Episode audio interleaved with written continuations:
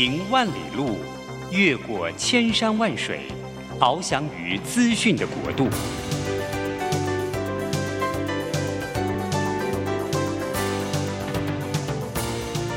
以全方位的视野，飞向更高更远的目标。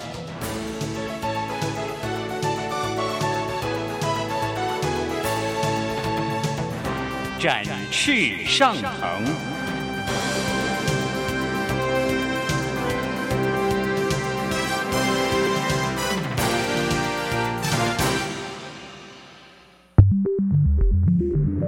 新冠疫情让世界变得不一样。工作、职场、生活形态都在翻转变革，学习变成日常的必要必须。让俞国定每周为您搜寻、萃取一本国外热门新书，与你在空中分享。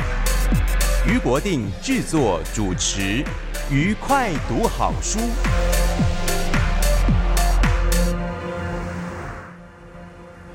欢迎大家来到愉快读好书，我是俞国定，每个礼拜一的早上。八点，我们在台北 FM 九零点九和桃园 FM 一零四点三，我们要同步播出，欢迎大家在空中相会。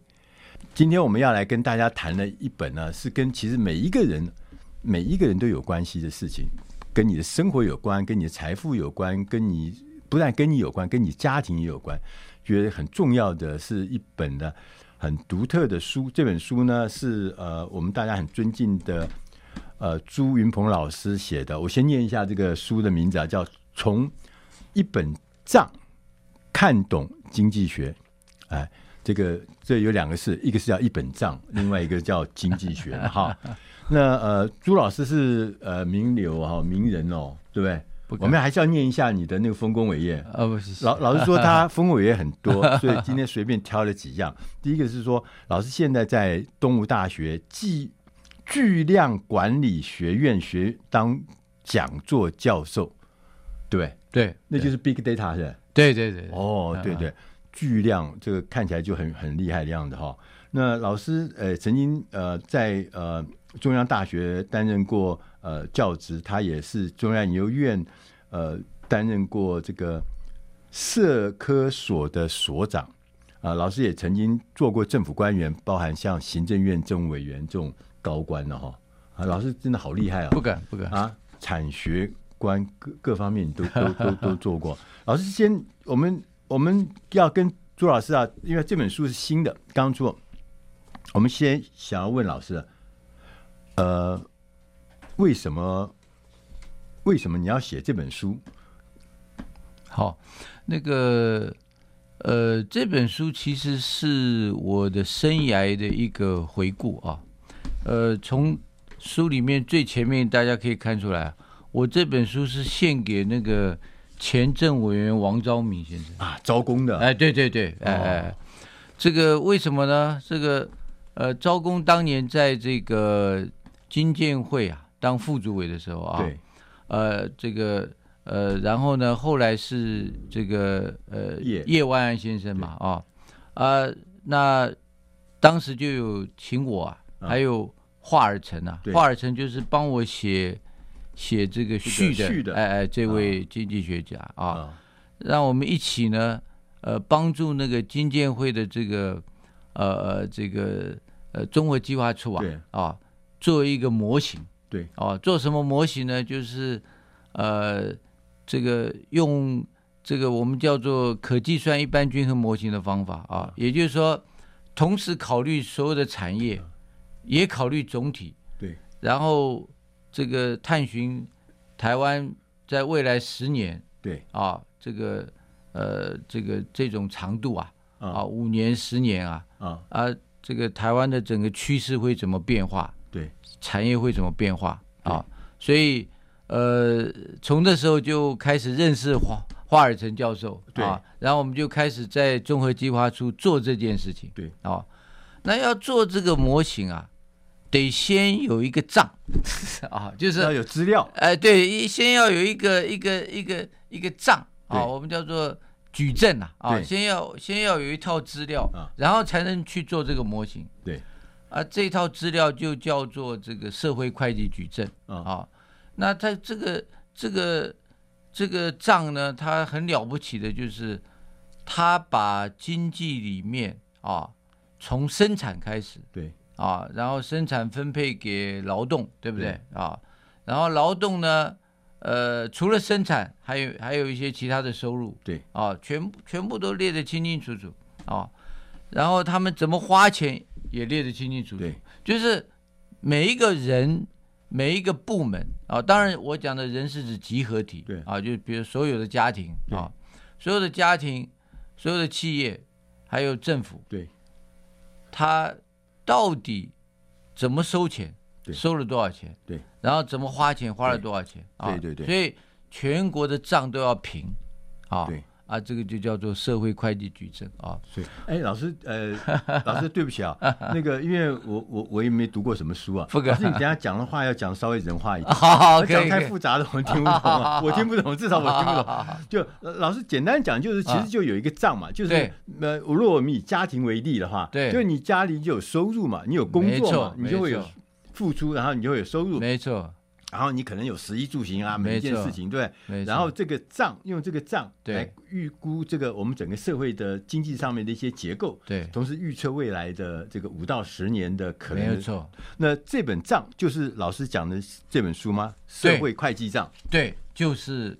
所以我这本书的主体就是社会会计账啊。对。所以我所谓的从一本账看懂经济学啊。对。就是指的这个东西，对啊。其实我们从这个、这个、这个、这个自己的呃，如果以家庭来讲，就是这进跟出哈，收入啦、支出，从这个结构里面啊，其实就看到了一些呃经济学上的一些一些事情嘛哈。是老师那个你特别讲一件事情，是说为什么跟每一个人都有关系啊？因为我们经济学好遥远哦，就是我们每一个人呐、啊，这个。嗯从不同的角度去了解经济，对。啊啊，有的人是学经济的啊，对啊，有的人不是学这个，但他看了这方面的书啊啊，有的人是从什么股票市场对。等等去了解经济学，但是很少人啊，嗯，其实包括经济学家在内啊，对，很少人对于整个整个社会的收支啊，对，有一个完整的一个轮廓，对。啊，那这个社会会计账就是一个。完整的轮廓啊，那这个比如说某一年有一张账，对不对？嗯。啊，这个还不精彩，最精彩的是说，比如说十年前这个账是长这样，对，十年后就长这个样，对，不一样啊，所以这是变动的，变动。就我记得老师呃上面还讲了一个事情，就是说，譬如说我们讲这个 Fortune 五百那个。企业的那个对对对对市值或企业的营业额的那个变化，你会发现三十年前的 Top Ten 啊，跟二十年前的 Top Ten，跟十年前 Top Ten，跟现在的 Top Ten 变化很大。对，变化很大。事实上，你看我们现在的 Top Ten 啊，在三十年以前根本就不存在。没有错。三十年以前，譬如说很厉害的什么 IBM 啦，什么 通用汽车啦，什么 GE 啦，对，没错没错，都都都都都不见了，都不算什么了哈。对啊，就变成。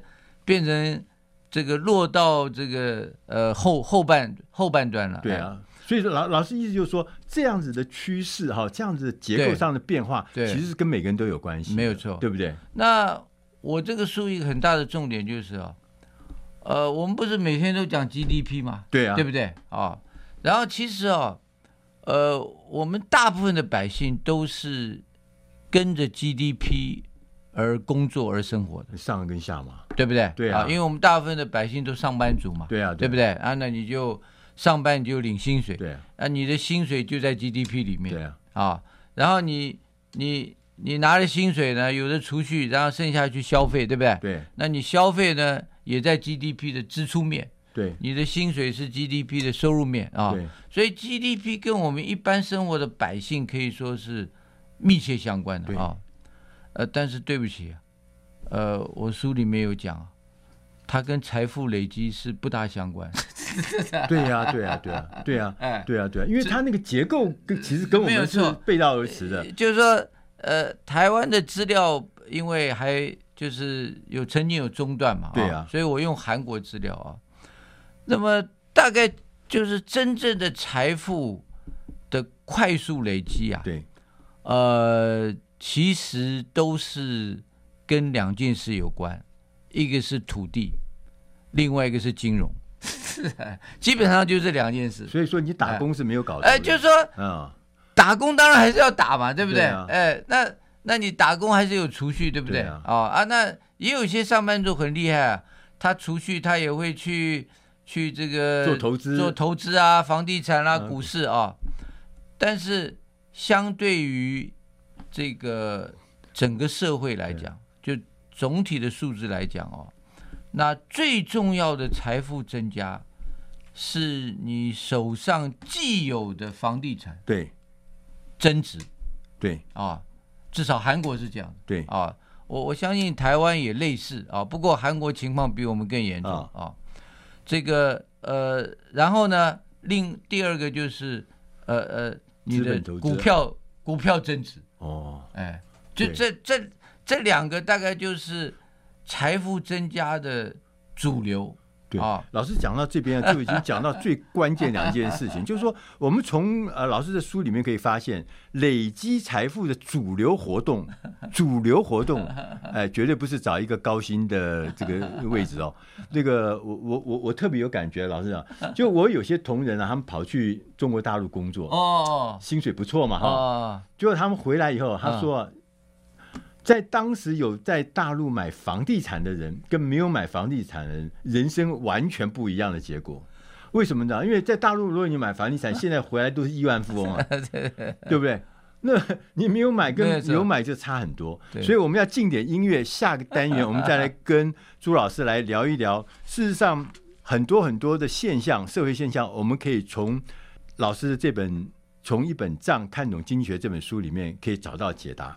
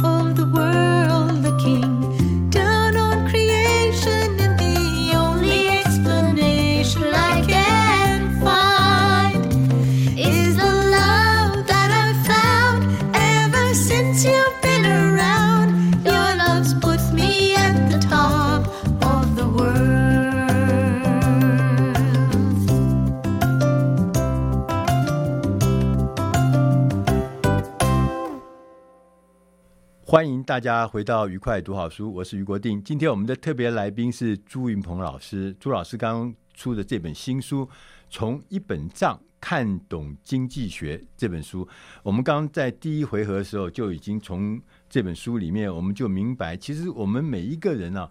你的生活、你的事业、你的工作，其实都跟经济学上的所有所有的理论有关，也跟很多很多的这个什么像 GDP 啊是有密切的关系。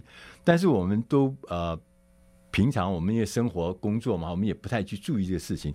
那老师刚刚有讲到，就是说，其实累积财富的主流活动呢是有两个，一个是房地产，另外一个是资本投资嘛，哈。那这两个事情，就就想到这件事情啊，也。就是我最近看了一本书，叫做《呃贫穷的本质》哈，那个诺贝尔奖那个三个人写的。那《贫穷本质》里面就讲说，这个贫穷是会世袭的，是会世袭的，看得很伤心哦。对，我们曾经办过一个活动，叫做“一个台湾两个世界”，就是讲台湾啊，其实也是有贫富差距。一个台湾两个世界，在那里面，我们也提出一个，我们发现贫穷会代代相传，对。老师来讲一下，为什么这个收入分配不平均啊，贫富差距越来越恶化？这个呃，贫富差距的问题哦，嗯，呃，其实台湾曾经有过黄金时代，哦，早早二早期三十年前嘛，呃，而且我们都可以具体讲出是一九六八年，为什么呢？因为那一年哦，嗯，你看那个经济数据哦，嗯，低阶工人的薪水啊，嗯。涨得比高阶的要快，啊、哦，要快，翻转嘛？呃呃，就是通常通常低阶工人的薪水涨得比高阶快的话，薪资的所得分配就会越来越平均，对对不对？对对，对。好，那因为薪资所得是大部分的所得嘛，啊、所以整个所得就会平均。好，那那年发生什么事情？就是开始九年义务教育。就所以，通常经济数据是缓慢的，对不对？对啊，对。但是因为那年有一个人为的因素哦，嗯，所以你明显看到它是就是它的动能是不一样的啊。为什么呢？因为你很清楚啊，我们早期啊，十二岁小学毕业，在很多家庭，他就要到工厂去做事了，或者在家里，嗯嗯啊，就是对对对，对他就要。在家里做手工业或者去工厂，这是特征呢。那，这是真的。贫穷人家的特征，对对对对对，也不也不是很贫穷啊，就是一般那个乡下普遍的现象啊。因为觉得你十二岁就可以开始劳动力了，有劳动力了嘛啊。可是呢，九年教义务教育一来啊，把那些人锁了三年了。好，那刚好那时候也是台湾呐出口起飞的时候。嗯哦，所以工厂啊。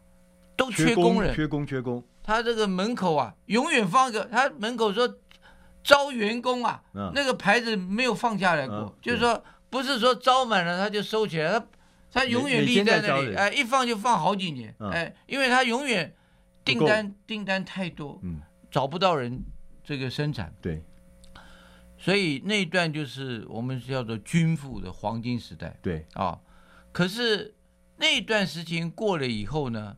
到了这个后半段啊，尤其是到了最近呃这个二十年、三十年啊，这个世界的环境变了啊，而最重要就是美国把利率降低了啊，美国哎利率从呃 Greenspan 就开始对啊，利率一降低的话，那这个根据经济学的原理啊啊啊这个房地产就非涨不可，就钱就多了嘛，因为。成本低嘛，对啊，持有成本低，股票也会涨。好，为什么？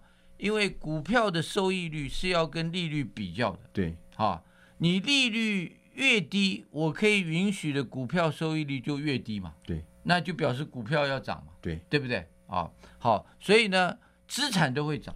对，所以差不多就是从呃一九八零九零开始啊，也就是开始从呃，主要是从。两千年了，对。啊，主要是最近二十三年，从两千年那个不是那个大量印钞票，呃，数位经济泡沫化吗？对对对，对不对？就我们叫做 dot com，对不对？啊啊，就是那个呃网络公司泡沫化，对不对？对，一九二零，后来又发生这个呃美美国那个呃恐怖攻击嘛啊，对，然后就开始低利率啊，大概基本上就是到去年，嗯，都是这样，就过去大不多二十多年，二十多年全部都是这样啊。对，好，那那你看美国嘛，它这个房地产就猛涨嘛，对不对？对啊，啊，只有利率只有在那个 Greenspan 快要下台之前几个月提高，嗯，一提高，美国房地产就崩盘了，嗯，就发生次贷风波。对，哎，对，所以一发生，Bernanke 一上台，就利率又是低了。然后拼命发钞票，对不对？所以二十多年以来啊，呃，基本上就是这样一个趋势啊。这样一个趋势呢，呃，当然对于一般的薪水阶级是不利的嘛。好，因为为什么？因为薪水阶级没有这么多的资产嘛。对。啊，他们是要储蓄嘛，对不对？那我储蓄，我这个利息又这么低嘛，对，对不对？那可是呢，已经有资产的人，就是两千年以前已经有资产的人呢，他的资产价值就。变得非常高了，对对对，上去。所以这个是，这个真的是呃，美国一个造成的一个全世界的一个现象啊。嗯。不过这个幸亏啊，幸亏美国这一年政策开始改变。嗯。啊，呃，当然，可是别的地方没改啊，你 台湾改了一点点嘛，对不对啊？韩国就比较凶猛啊。对。啊，韩国就把利率提到三点五趴了。啊，美国现在有没有有没有五趴？哦，有有有，美国的联邦这个基准利率就是五到五点二五。对啊。哦，那房贷的话已经这个，因为美国房贷是固定利率制啊，所以呃，贷款的人贷款给你的银行要承担风险啊，所以它比较高，大概就是七趴以上。就现在跟你订约就一直维持三哎，对对，三十年，三年就是那个。那现在都是七趴以上啊，对啊。所以，所以在这种情况之下，呃，就造成啊，刚才我讲的这个贫富不均的最主要的原因啊，就资产的增值啊，对，啊，就变成是一个呃重要的因素了。对，所以说有资产的人哈，跟没有资产的人就会越拉越远，呃，就越来越。至少从目前看起来是这样，对对？对啊，这个其实这个事情从我们角度来看，还要。很很难，全世界的趋势都在恶化中。台湾还算是呃不算是第一名哈。台湾好像我看你书上写说，台湾还是这个呃还还算算是不算是很前面很前面了。就是说台湾的呃所得分配啊啊，啊，就相对于其他国家应该还算好啊。对。但是台湾的房子的涨价速度那是呃全球前茅。所以，你从一个就可以看得出来，我们叫做房价租金比，对，或者是房价所得比，对，啊，那那台湾都是呃非常前面。比如说以租金比的话，大概全世界前三名，第一名是深圳，第二名香港，第三名就是台湾。哎，那很多人觉得说，哎，台湾台湾这个呃总不会比美国贵吧？啊。那我请大家上网啊，你等一下自己上网，你马你你上网只要打英文 New York 纽约啊，哦、然后打这个这个 property for sale 啊、哦，然后你自己自己上去看纽约现在的房价，那个 Manhattan 不讲了啊，哦、纽约的周边区域像 Queens、嗯、对。啊，随便随便你随便找一个区域，你看他房子一平多少，你回来跟台北一比啊，我们发现。台北比纽约贵，真的，呃，因为啊，对对对，你在美国的房地产销售网站上看到它的 square meter，对，就是啊，不是，它是 square foot，哎哎，对，啊，它的那个平方尺啊，啊，是指室内面积，对对对，台湾台湾是指全幢面积，对对，所以你把全幢换成室内的话，差三十五，台湾比纽约的。纽约曼哈顿不不管了啊，曼哈顿四周的话，呃，台北市房价比纽约贵。呃，我我我前一阵从从纽约回来，你最清楚了。那小朋友在那边呃读书嘛，那个专家，呃，曼哈顿那个是已经是惨无惨绝人寰的地方 啊。呃，一个呃 one bedroom 就是一个房间的那个小小的那个那个公寓哈，呃，租金要呃四千块美金。啊，但是出那个曼哈顿就好很多，对，好很多，就好很多。就是说，当然这个曼哈顿是另外。那我也讲说，老师刚刚讲的说，这个我去东京哈，嗯，我看到东京啊，譬如说他们有一个地方叫代官山，像天母这样的地方，我发觉他那个那个那个那个那个价格哈，哎，跟台湾。差不多哎，我说哎，怎么跟我们台湾差不多？这个代官山跟天母的价钱差不多，可是后来旁边朋友说，哎，对，差别在那个虚坪。哦，对对对对对，就是。所以说你看起来是一样，实际上就比人家至少贵三成。对对对对，至少贵三成。所以说我们台湾的这个呃这个房地产这个事情啊，可能是另外一个我们等一下要下一个单元我们要跟呃朱云鹏老师来讨论的，就是说这个房价这件事情啊。呃，老师在书里写，呃，有有有土司有财嘛，哈，对，我们要怎么样来面对房价这件事情？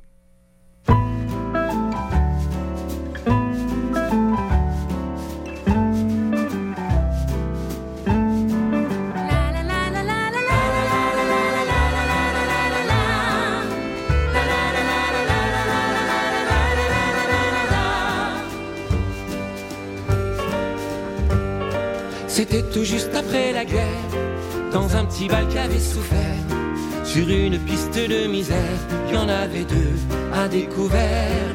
Parmi les gravats, ils dansaient, dans ce petit bal qui s'appelait, qui s'appelait, qui s'appelait, qui s'appelait. Non, je ne me souviens plus du nom du bal perdu. Ce dont je me souviens, c'est de ces amoureux qui ne regardaient rien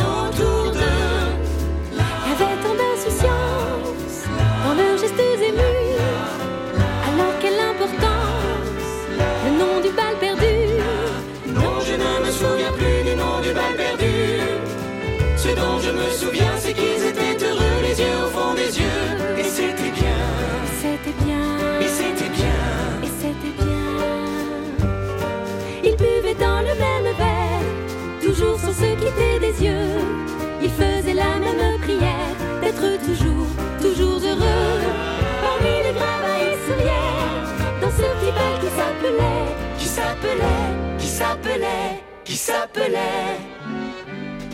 Non, je ne me souviens plus du nom du bal perdu. Ce dont je me souviens, c'est de ces amoureux qui ne regardaient rien autour d'eux. Il y avait tant d'insouciance dans leurs gestes émus. Alors quelle importance le nom du bal perdu. Non, je ne me souviens plus du nom du bal perdu dont je me souviens, c'est qu'ils étaient heureux, les yeux au fond des yeux. Et c'était bien, c'était bien, et c'était bien, et c'était bien.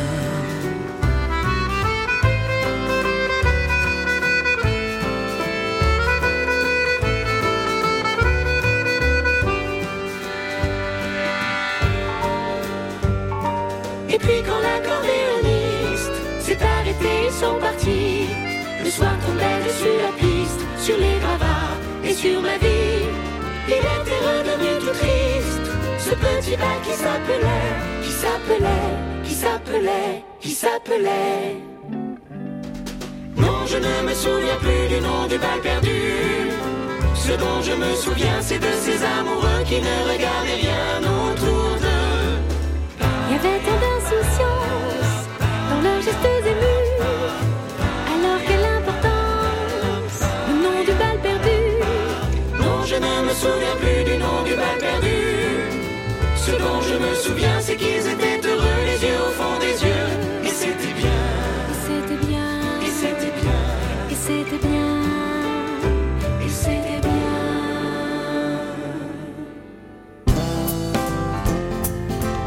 台北 FM 九零点九佳音广播电台，桃园 FM 一零四点三 Go Go Radio，宜兰 FM 九零点三 Love Radio，这里是佳音 Love 联播网，精彩节目，欢迎继续收听。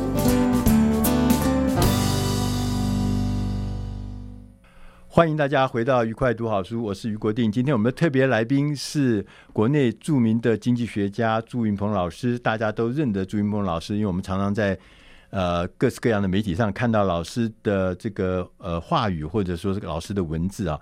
那老师出了这本书，新的这本书《从一本账看懂经济学》这本书里面呢，他刚刚告诉我们一些呃收入啊跟分配啊不均这件事情啊，其实是全世界的趋势，越来越严重。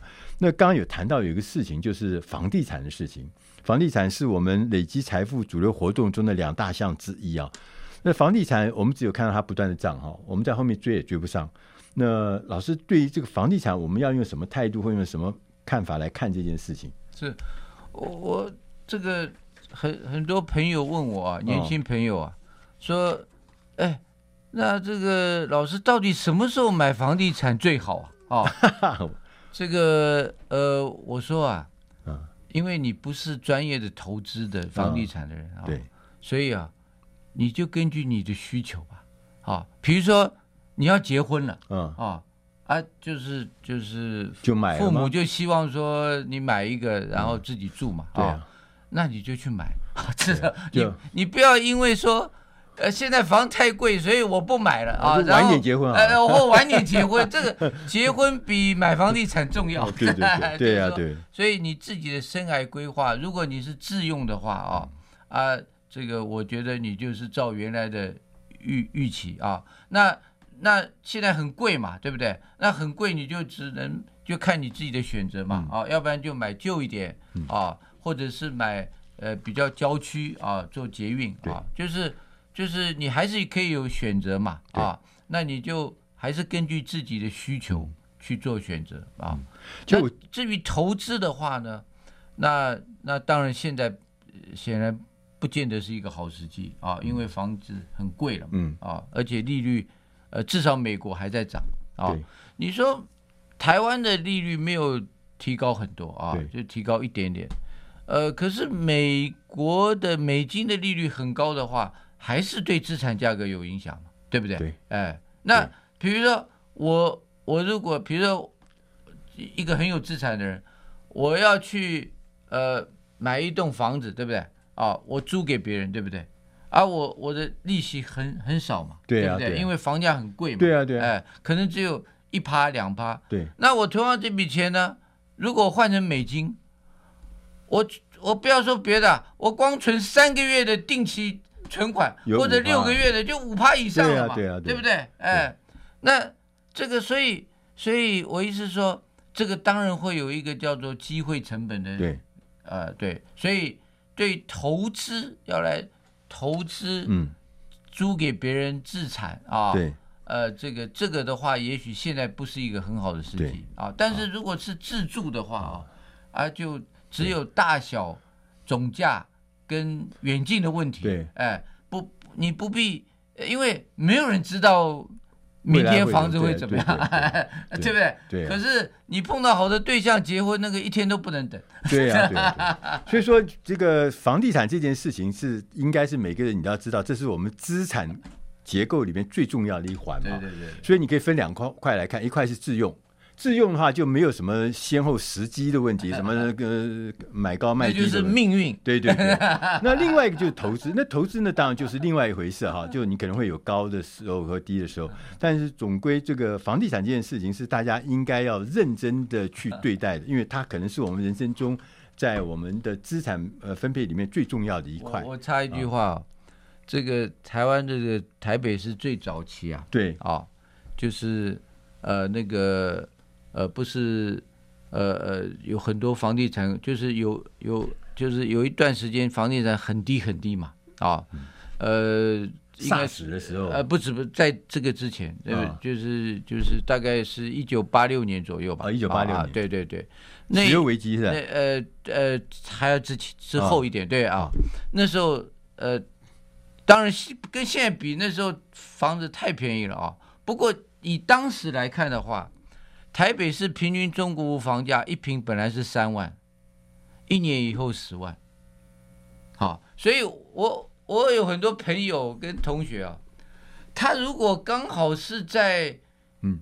一九八六年以前决定要结婚，嗯，有有对象了，对，他就买房子了，对，跟两年以后啊、嗯、才有对象，对，然后也是要结婚，对，就差三倍，对，哎，所以我说有的是命运，对，是真的。哎，老师，我跟你讲想一下，一九八六年有一个重要的环节，对，就是股市开始狂飙，没有错。我那个时候呢，不小心误闯丛林，我就去去了证券业。那时候证券业只有十三家证券公司，我去其中一家第一证券，那每天就是那个哇，这个起来，所以那个房地产我还记得很很深刻。那个中孝东路的房子六万块一坪，就哎突然一下，第二年就变成十二万、十三万，就这样，就这样上去了，基本上就这样上去了。哎，我说平，你中药东路还算比较贵的，嗯，我说全台北平均中古屋每一瓶本来只有三万，对。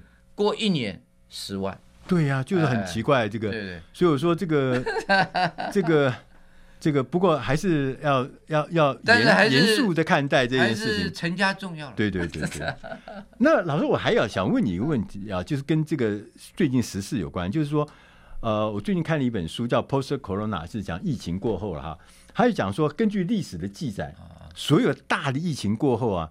这个整个这个社会哈，不管是经济、文化、社会、政治哈、宗教，每一件事情都会大的翻转，而且是很大的翻转。比如他举了十四世纪的黑死病，死了三分之一的欧洲人。那十五世纪文艺大复兴啊，大航海时代就来了，然后国际贸易就来了啊，甚至这个我们整个的政治的组合，以前政教合一都挖掘。那老师你怎么看我们这一次的疫情呢？也是很严重啊。对这个。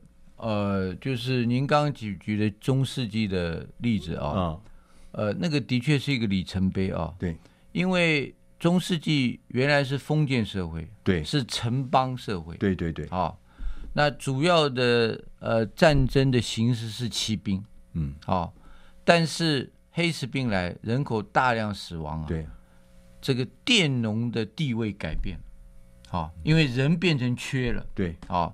然后连带那个时候有新的军事科技，对，所以城邦时代、封建时代就结束了。就是我们平常看到很美的那个古堡，有没有啊？Castle，这个一个古堡，那边一个古堡啊，那个时代庄园时代就结束了啊。那这次这个 COVID 结束以后啊。呃，为什么我没有看到同步的复兴？至少不是普遍的啊、哦。对呀、啊，最大的原因是中美贸易战啊，是中美贸易战。对对对对，牵一发动全身。你可你们可以看我另外一本书叫《中美贸易战》。对对对对对，因为啊，因为这个川普任内啊，呃，开始对于中国大陆改采，至少在经济上改采敌对态度。对啊，啊，那新冠以后呢，更加敌对。对啊。然后敌对以后啊，美国就开始有各种所谓的呃硬脱钩、软脱钩对的政策出炉啊。对，那这些政策出炉以后呢，呃，有些是政府这个主动去做，对。啊，比如说禁止高阶的这个半导体的设备，哎哎、啊，这个卖给大陆啊。这个呃，不只是禁止美国啊，还禁止所有用到美国科技的其他国家，啊，包括荷兰等等，还有包括日本啊，也包括台湾啊。好，那但这个还不重要，更重要的是，美国很多品牌的大厂，嗯，主动的经过中美贸易战，经过新冠疫情，对，他们发忽然发现啊，这世界不是平的。本来应该是平的嘛，就是你到任何地方生产，其实都一样。对对，哎，所以你就找一个最便宜的，对呀对，最有效率的。可是中美贸易战一来，发现哇，有这种政府的干预在了啊。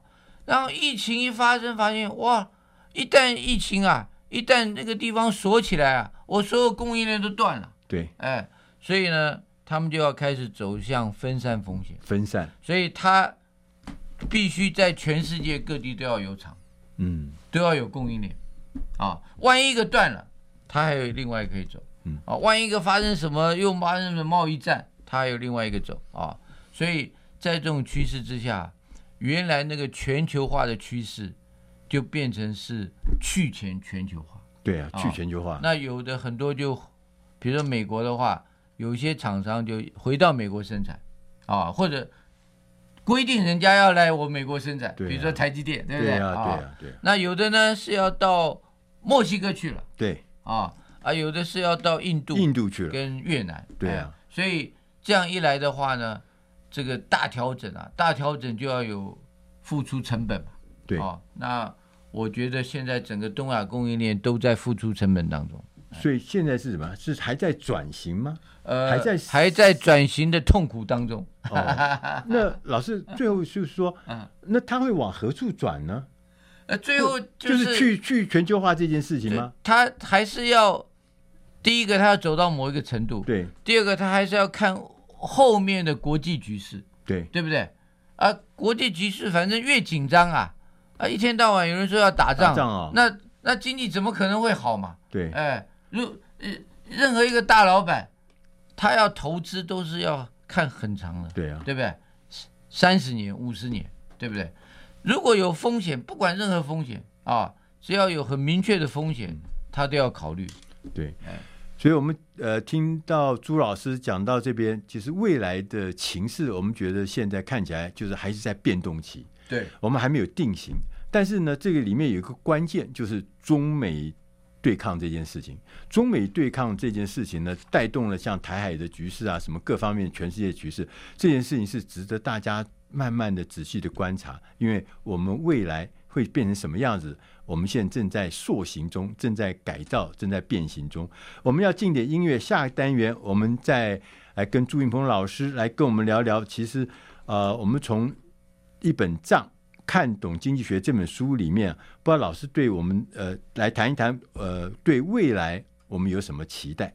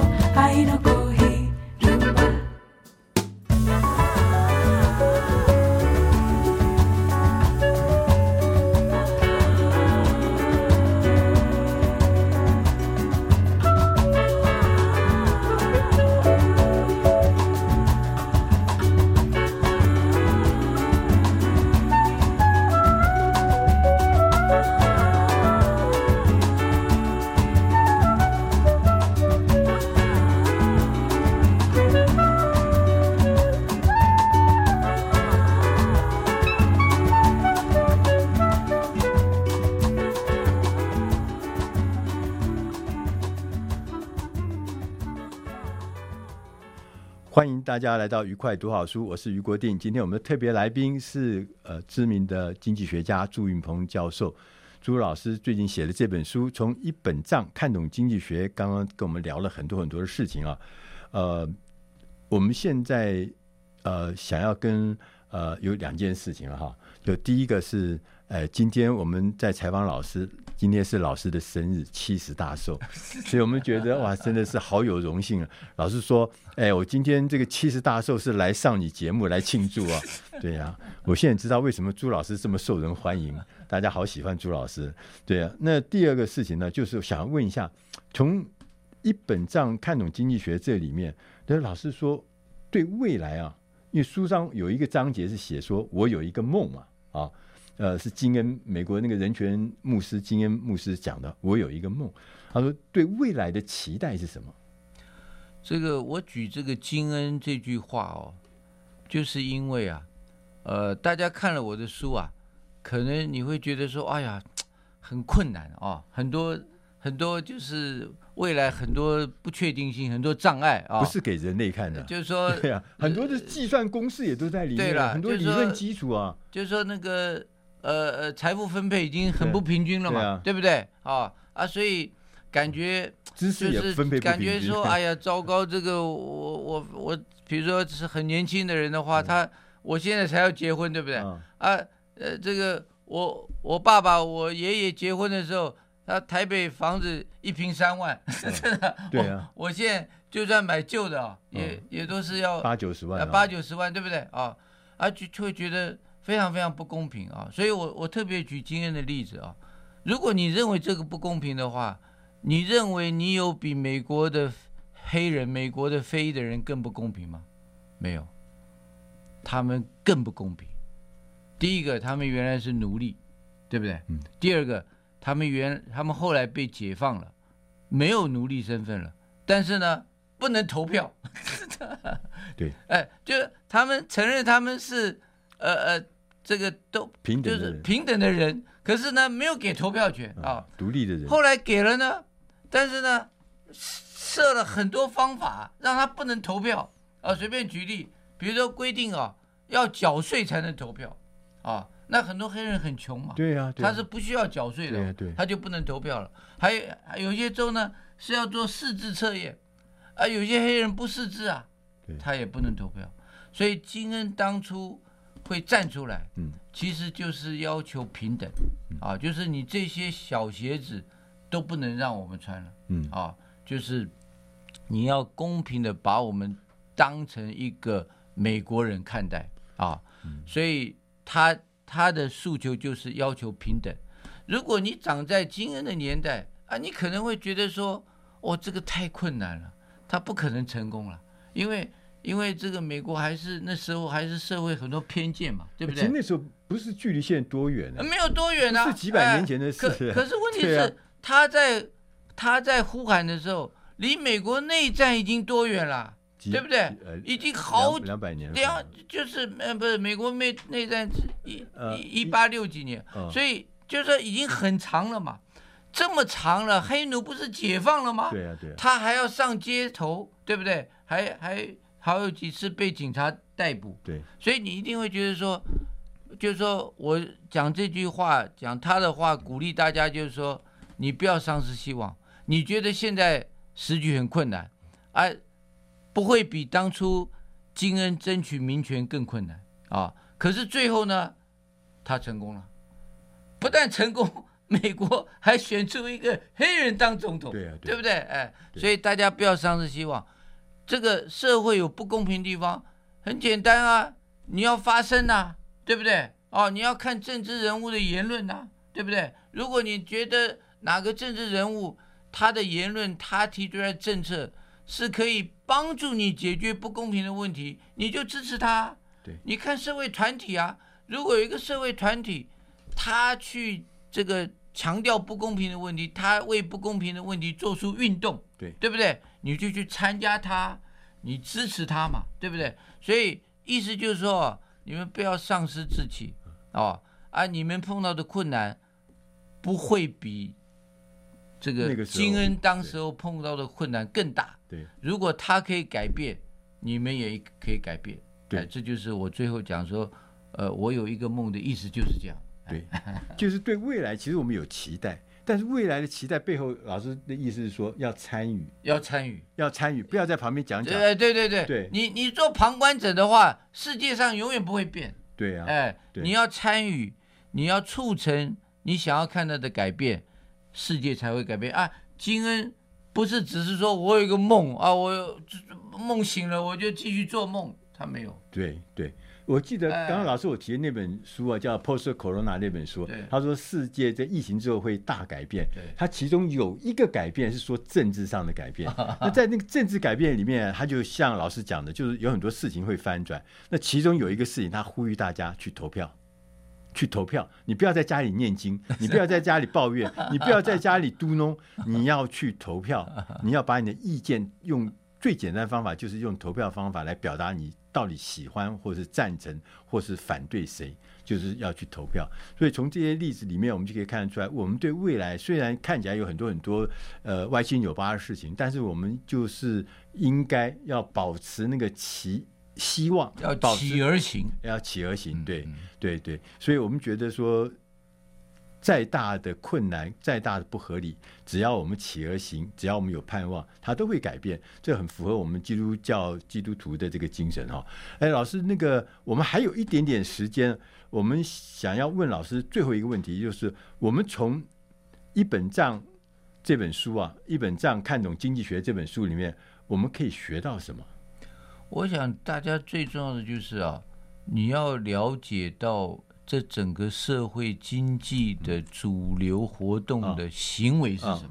嗯、啊，那我刚刚有讲了，说 GDP 的活动，一般的消费，一般的储蓄啊，啊，就过去二十年来讲，呃，不是累积财富最快速的途径啊。